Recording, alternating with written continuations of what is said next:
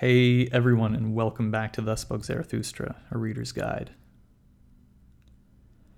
In the last episode, we talked about Nietzsche's version of virtue,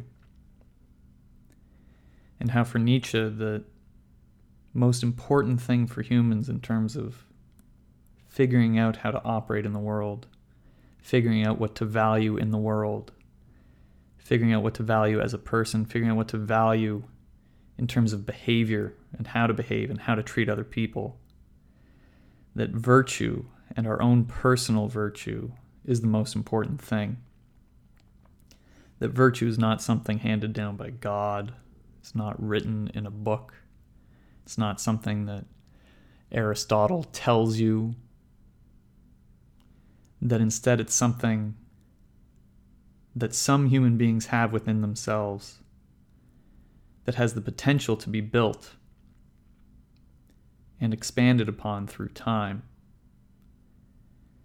That virtue is merely a word for the end product of a transformation of a series of deeply passionate, energetic impulses that we have within our bodies. Nietzsche says, At one time you had passions and called them evil. But now you are left with only your virtues. These have grown from out of your passions. You set your highest goal in the heart of these passions. Then they became your virtues and sources of joy. In the end, all your passions turned into virtues, and all your devils into angels. At one time, you had wild dogs in your cellar, but in the end, they transformed themselves into birds and delightful singers. Nietzsche here is saying that certain people, the ones who have the potential to be virtuous,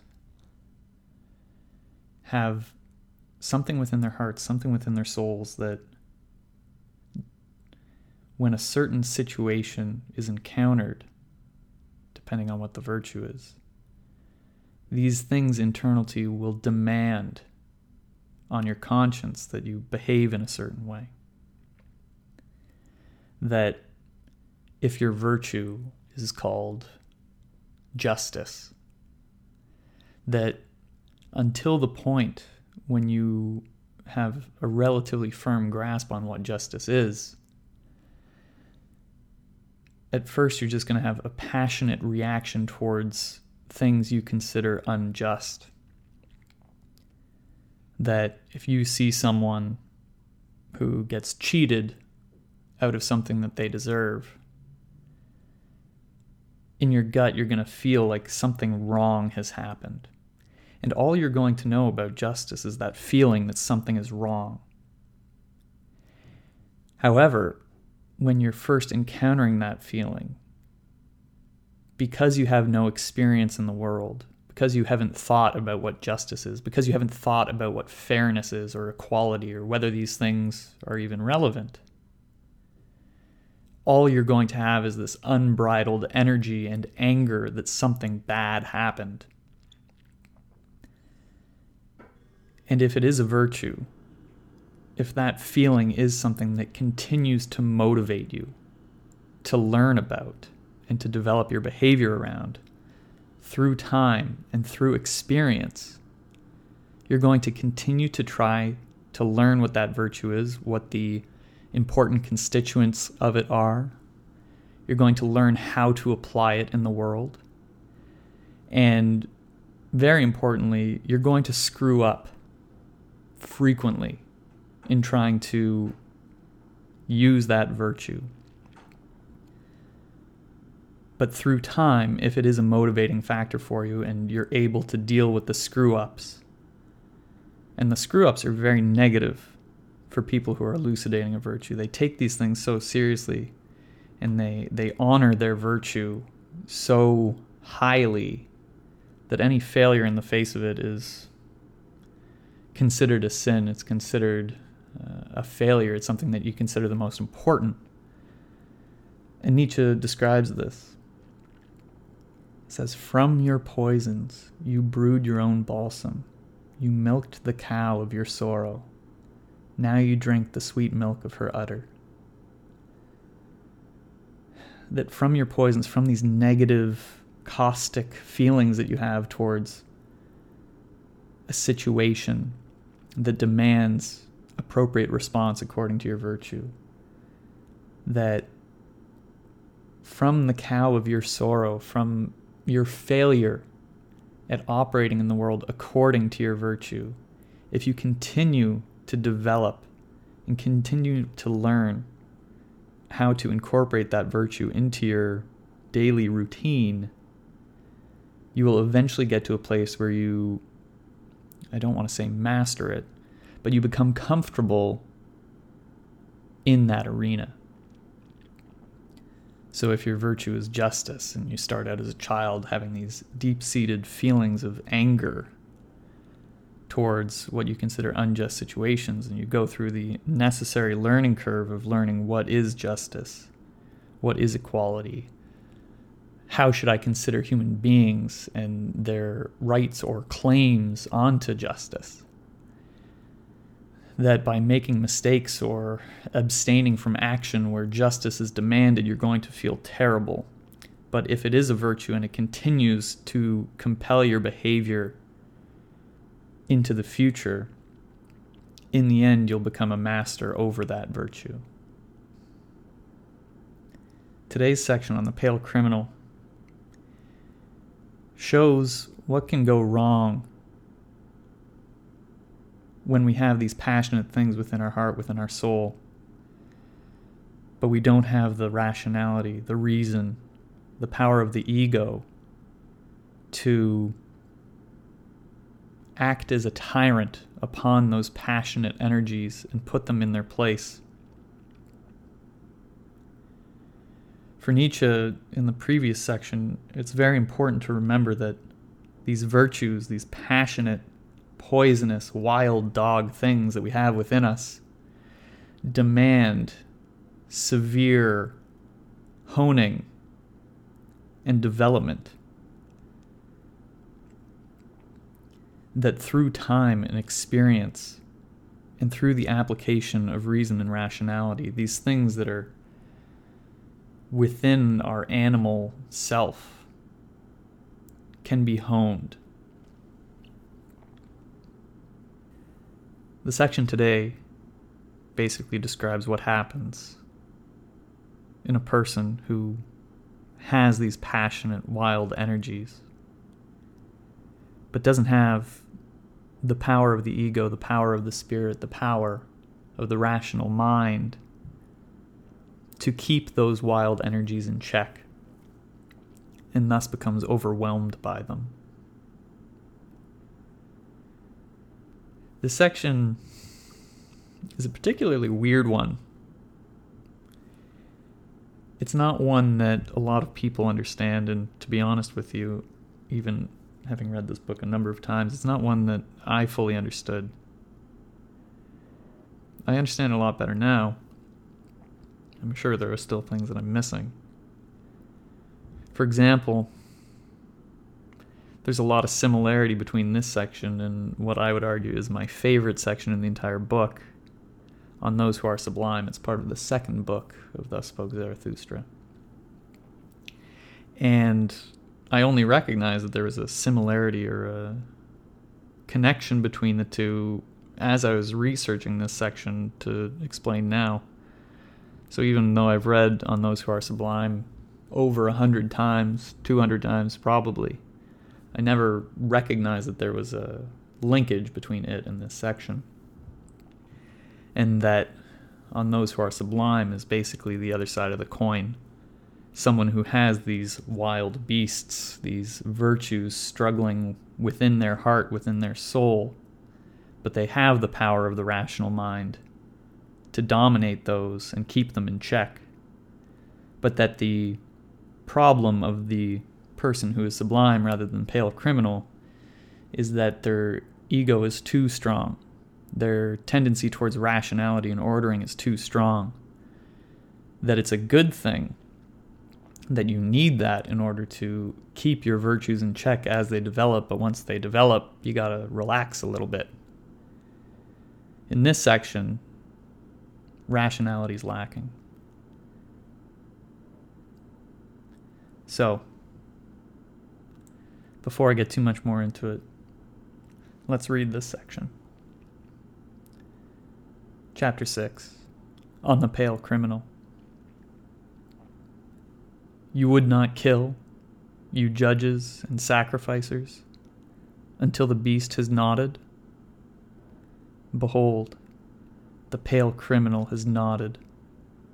From out of his eye there speaks the great despising. My ego is something that is to be overcome.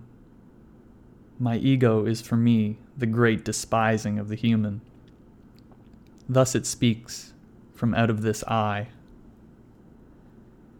That he pronounced judgment on himself was his greatest moment. Let the sublime man not relapse to what is lower in him. There is no redemption for one who suffers from himself so much unless it be a quick death.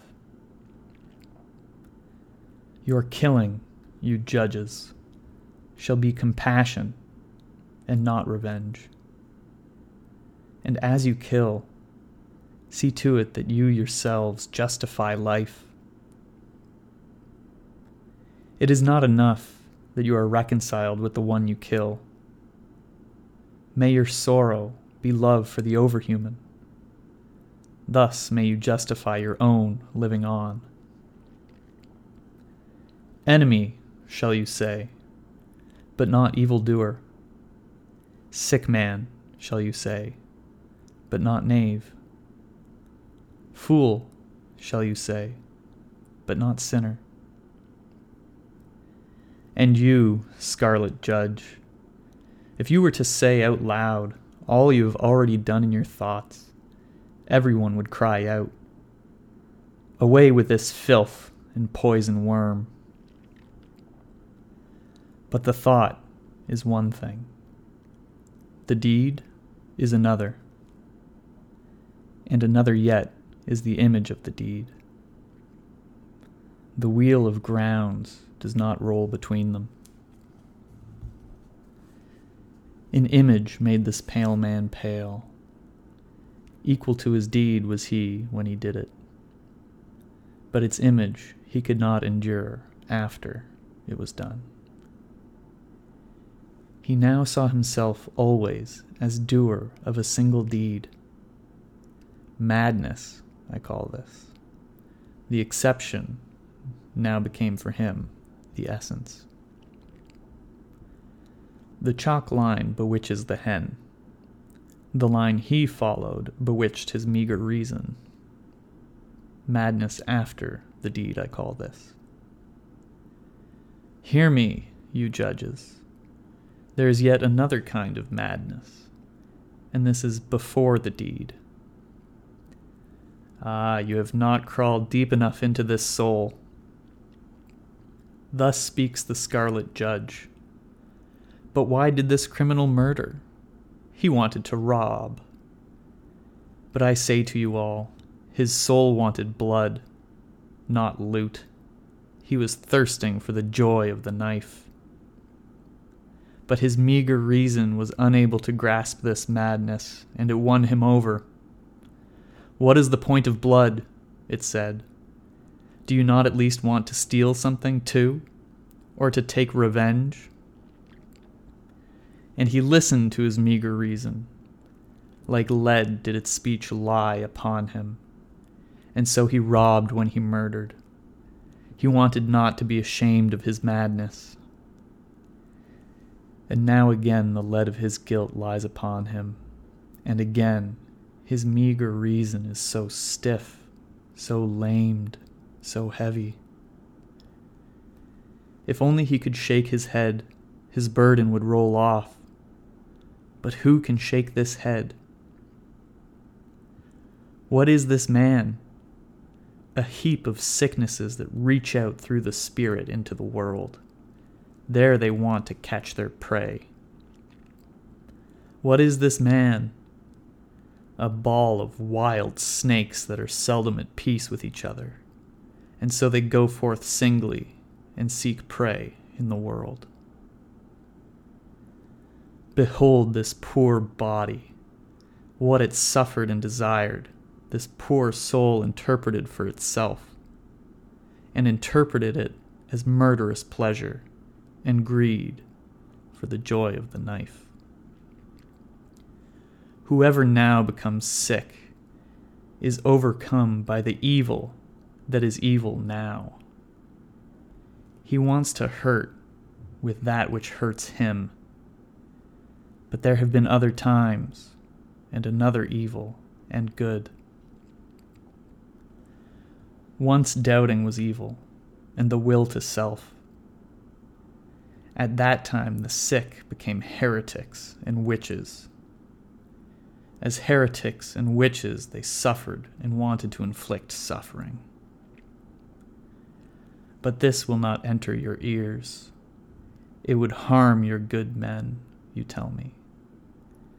But what do your good men matter to me? Much about your good men disgusts me, and verily, it is not their evil. How I wish they had a madness through which they might perish, just like this pale criminal. Verily, I wish their madness were called truth, or loyalty, or justice. But they have their virtue in order to live long and in wretched contentment. I am a railing by the torrent. Grasp me, whosoever can. Your crutch, however, I am not. Thus spoke Zarathustra.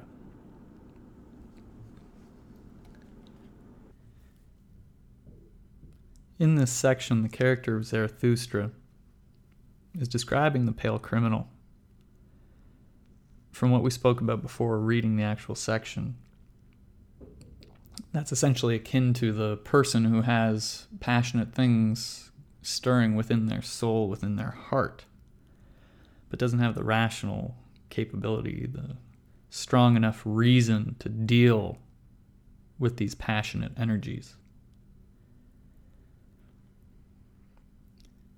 So that's ostensibly who Nietzsche and Zarathustra are talking about. But the whole section is addressed to judges and sacrificers, the scarlet, the red judge. And I think it's instructive that Nietzsche includes the second character because it is essentially his advice on how people in a society and different types of people should react to this pale criminal type of person. And even though he spends most of the section describing the pale criminal, which we'll get into, it's important to note that he's addressing this to a secondary group of people the judges and sacrificers, the people within society who try and uphold law and order and try and, by doing so, keep the undesirable elements of society at bay so that the desirable parts of society can continue growing into the future towards the overhuman. The pale criminal, as Nietzsche describes him, is someone whose ego, whose rationality, whose reason is not strong enough to contend with the negativities and passions within their soul he references that in many different ways. There's no redemption for one who suffers from himself so much. The chalk line bewitches the hen. The line he followed bewitched his meager reason. But I say to you all, his soul wanted blood, not loot. He was thirsting for the joy of the knife. But his meager reason was unable to grasp this madness, and it won him over and he listened to his meager reason. Like lead did its speech lie upon him, and so he robbed when he murdered. He wanted not to be ashamed of his madness. And now again the lead of his guilt lies upon him, and again his meager reason is so stiff, so lamed, so heavy. What is this man? A heap of sicknesses that reach out through the spirit into the world. There they want to catch their prey. What is this man? A ball of wild snakes that are seldom at peace with each other. So they go forth singly and seek prey in the world. So this pale criminal is essentially someone who has these passionate things within themselves that we saw in the last section, but doesn't have the necessary thinking skills, rationality skills, reason skills to apply to those negative feelings that are looking for expression in the world and to hone them into productive, useful, helpful things for society that from the past section, at one time you had wild dogs in your cellar, but in the end they transformed themselves into birds and delightful singers. That's not happening in The Pale Criminal. All that's happening is the wild dogs are getting out. And the meager reason is completely subject to the desires of those wild dogs. That the heap of sicknesses reach out through the spirit, through the ego into the world. And that the pale criminal is an undesirable aspect of society. He may have the prerequisites of being a virtuous person who builds beyond himself into the overhuman, but he doesn't have the spiritual capacity to actually hone those things. Now, most people, when they get to this section, the closest analogy that they can make, or the best analysis they can make, is that this seems roughly similar to the character Raskolnikov in Crime and Punishment, a novel by Dostoevsky. Now, Nietzsche really admired Dostoevsky. I believe he didn't know about Dostoevsky until after writing this book, but in his autobiography, he references Dostoevsky as basically the only person he learned anything psychological from, which is something very interesting to say from one of the greatest psychologists who ever lived. And so the character Raskolnikov in Crime and Punishment spends about the first hundred pages of the book trying to justify to himself rationally the murder of a miserable old landlady. And similar to the pale criminal, he's using his rationality to try and justify something before he does it. And so when Nietzsche talks about the two types of madness, the madness before the deed, the madness after the deed, the madness before the deed is basically Nietzsche says that someone who's inner passions are not harnessed. Their their meager reason is not strong enough to to clamp down on their negative passions. And that as a result of that, the person commits a crime and has to trick themselves into thinking that they're merely doing it for good reasons or trying to rob or something. But really what it is is a an undeveloped, unhoned type of person committing a crime and the Scarlet Judge, who is not pale as Scarlet. They they they're more in tune with life. They're more in tune with society. They're not as extreme. They're not dealing with these balls of snakes within them, as Nietzsche references later on. That uh, the good men they they're not evil enough. He wishes they had a madness through which they might perish. That he wishes their madness were called truth or loyalty or justice, but most good people just have virtue in order to live long. These red judges, as the guardians of society, don't understand the psychology of this type of person. And so in Crime and Punishment, we notice that Raskolnikov, he tries with his meager reason to justify what he's doing and robs the old woman after he kills her and then the remaining 500 pages of Crime and Punishment is basically what Nietzsche describes here as the madness after the deed. That while Raskolnikov thought that, you know, he had every rational reason in the book to murder this old woman who no one liked, no one cared about, that he starts to go slowly mad in the remaining 500 pages of the book because he was not equal to his deed afterwards. He he was constantly remembering what he did, and it didn't jive with his self image that there's something deeper to humanity than just rational thinking that he couldn't get over. So that's the character of the pale criminal. It's someone who essentially they have these drives within them, but they can't harness them. They can't develop them through time. They can't channel them and focus them in a good direction. And it's very important to note a lot of people in their analysis of this section say something along the lines of, oh, if the pale criminal could only shake their head and justify their murder and their evil doings and all this sort of stuff, then they'd be able to get away with it. And then that's the mark of the overhuman that you can commit all sorts of crimes and, and get away with it. And that's what the overhuman should do ignore morality and just kill everyone. But to jump ahead to my favorite section on those who are sublime, Nietzsche's talking to basically the equivalent character who has these passions within them. But their problem is is not so much that they, they can't control these passions, as that they're over controlling them. And towards the end of the section on those who are sublime, Nietzsche says, And from nobody do I want just such beauty, and as much as from you, you powerful one. May your goodness be your ultimate self overpowering. Of all evil, I deem you capable.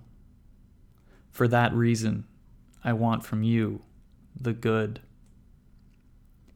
Verily, I have often laughed at the weaklings who think themselves good merely because they have lame paws. And so I want you guys to remember when you're reading the section or coming across interpretations of Nietzsche that says he's some supra-moral, you can kill anyone you want and get away with it. Uh, when when you run across that impression, don't really give it any heed. That Nietzsche is basically telling us through this book that if you're a successful person and you have the spiritual capabilities to commit all sorts of evil and commit very negative things that if you have these virtues that are so passionate within you that demand expression in the world, oftentimes those tendencies will take a bend towards negative expressions, or your rationality in applying those things will lead you to conclusions that are extremely negative. Nietzsche is basically saying here yes, you need to embrace your evil. You need to embrace your, your capability for all things that are evil. But don't give in to those. Just because you are so capable of evil, I, de- I desire from you the good.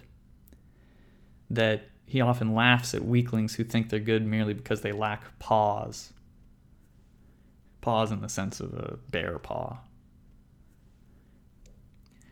So Nietzsche's basically saying that in order to become a stronger, more capable human being, and thus take humanity one step closer to the overhuman, in accordance with this expression of the will to power, which keeps looking to grow through time, that we need to dig deep into who we are, what our virtues are, use our virtues, these untamed, wild, passionate energies and through time learn how to harness the power of those things, which includes the power to do evil. But then, because we're masters over our virtues, use them for good. That's what Nietzsche's saying. Now, of course, what he thinks is good is interesting and it's nuanced, and we're going to go through that as we go through this book. But I, I don't like people who just use Nietzsche as a as an excuse to support genocide, support all sorts of horrible things. And there is a lot of evidence in this book that suggests that he wasn't calling for that. So, I've described the pale criminal, I've described virtue, I've described that the pale criminal is essentially someone who has the preliminary forms of virtue within who they are, but they lack the rational, spiritual strength of reason to adapt those powers through time, and that instead, all they give expression to is chaos and evil. And Nietzsche's advice to the judges and sacrificers is to eliminate these people, to throw them in jail, to remove them from the population because they're only destructive. And he gives some interesting advice that shapes the way that people in a society should see what they're doing when it comes to punishment, when it comes to judging someone. So Nietzsche says, Your killing, you judges, shall be compassion and not revenge. And as you kill, see to it that you yourselves justify life. Now, this is interesting. A lot of people think that throwing someone in jail or giving them the death penalty or whatever is a, is largely motivated to, to due to revenge. And in less modern times, this was certainly one of the biggest sources of punishment. That whenever someone does something wrong to you, it feels good to get revenge on them. Nietzsche here is saying, no, don't look at it like that. Look at it as compassion. It's not revenge against someone who did something horrible, it's compassion for their suffering, taking them out of a situation where they're feeling miserable and capable of doing horrible things. That you're you're helping them and you're helping society. It's compassion for your society and you should be justifying life and the expression of the will to power in your society that you should be supporting things that are good that if you're gardening and there's a weed you got to uproot it. And don't do it out of revenge and anger at the weed. The weed is a weed. And that it just needs to be discarded. And it's not enough that you're reconciled with the one you kill. May your sorrow be love for the overhuman. Thus may you justify your own living on. That yes it's never pleasant to punish someone. But you should recognize in that unpleasantness is a necessary step to getting to the overhuman. And it's similar to the development of your passions. There's a lot of short term negativity for long term gain. There's an interesting line here where he says, Enemy shall you say, but not evildoer. Sick man shall you say, but not knave. Fool shall you say, but not sinner. And he's basically saying there, don't consider these people metaphysically on some level of being an evil, demon infested person. You're simply an enemy. You're you're a sick man. You're a fool. You're not an evildoer, a knave, or a sinner. That the belief in these adjectives that are loaded with metaphysical assumptions don't really do us any good. After this section, Nietzsche then goes on to describe the madness before the deed, the madness after the deed, which we've already discussed. And afterwards, he continues to try and explain this to the judges and sacrificers, the red judges. And he's trying to give an insight into the psychology here and why people do the things they do. And he says, Whoever now becomes sick is overcome by the evil that is evil now. He wants to hurt with that which hurts him. But there have been other times and another good and evil. Once doubting was evil and the will to self. At that time the sick became heretics and witches. As heretics and witches, they suffered and wanted to inflict suffering.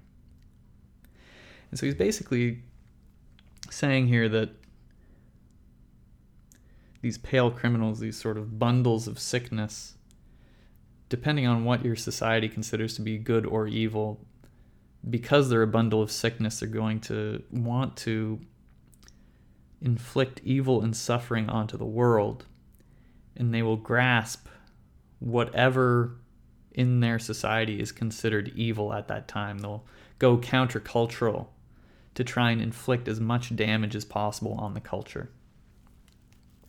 So, back in the day when it was evil to be a witch and you were infested by demons and being a satanist or whatever the the heretics and witches would basically be these humans who couldn't control their inner desires. And they took up the mantle. They took up the description of being a heretic and a witch.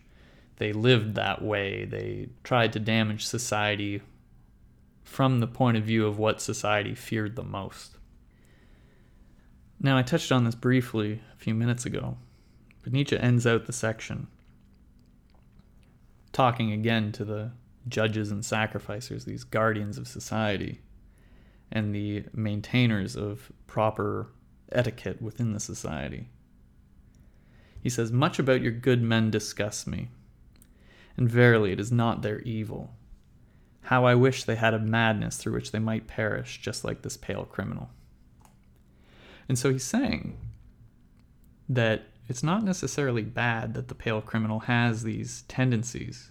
He's already described that the problem is simply that they lack the reason, the rationality to harness those things. So he goes again to justify that no, these passions that turn into virtues are very desirable.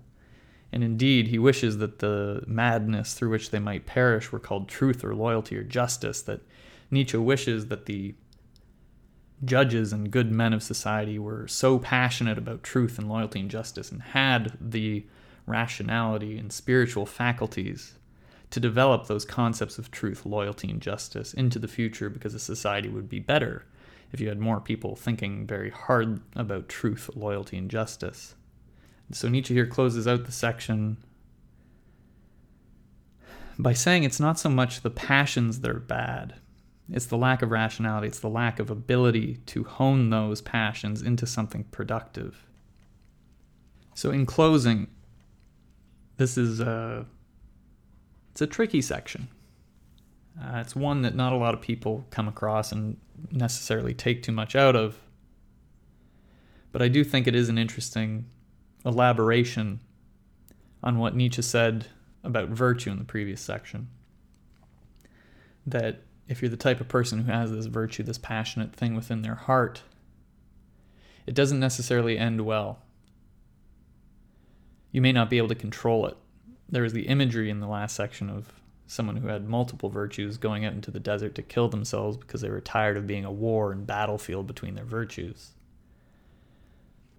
So we'll get into later in the book other ways that this development of virtue might happen and some of the characteristics of a person who is virtuous and some more of the development of the type of person who has these passions and turns them into virtues. But this, I think, is uh, the main section in the book that deals with what happens if you simply lack the rationality, the reason, the spiritual skills to deal with it. So, thank you for joining. I hope I gave some clarity to a section that hitherto has not been explained all that well. And I'll talk to you in the next episode. Hey everyone, thank you so much for joining. I really hope you enjoyed the show today. If you know anyone who you think might like this, your friends, your family, your loved ones, coworkers, anyone who you think might be interested in the message, feel free to share with them. It's very helpful to me, very helpful to the show, and gets out some of the hopefully good ideas that we're trying to spread. Uh, if you have any questions, comments, very hateful things to say, you can reach me on my website at alexdrake.ca I'm also on Twitter at, at AlexJDrake. Um, feel free to subscribe in iTunes, rate in iTunes. Anything you can do to help the show is great, and I hope you all enjoy it. Thanks.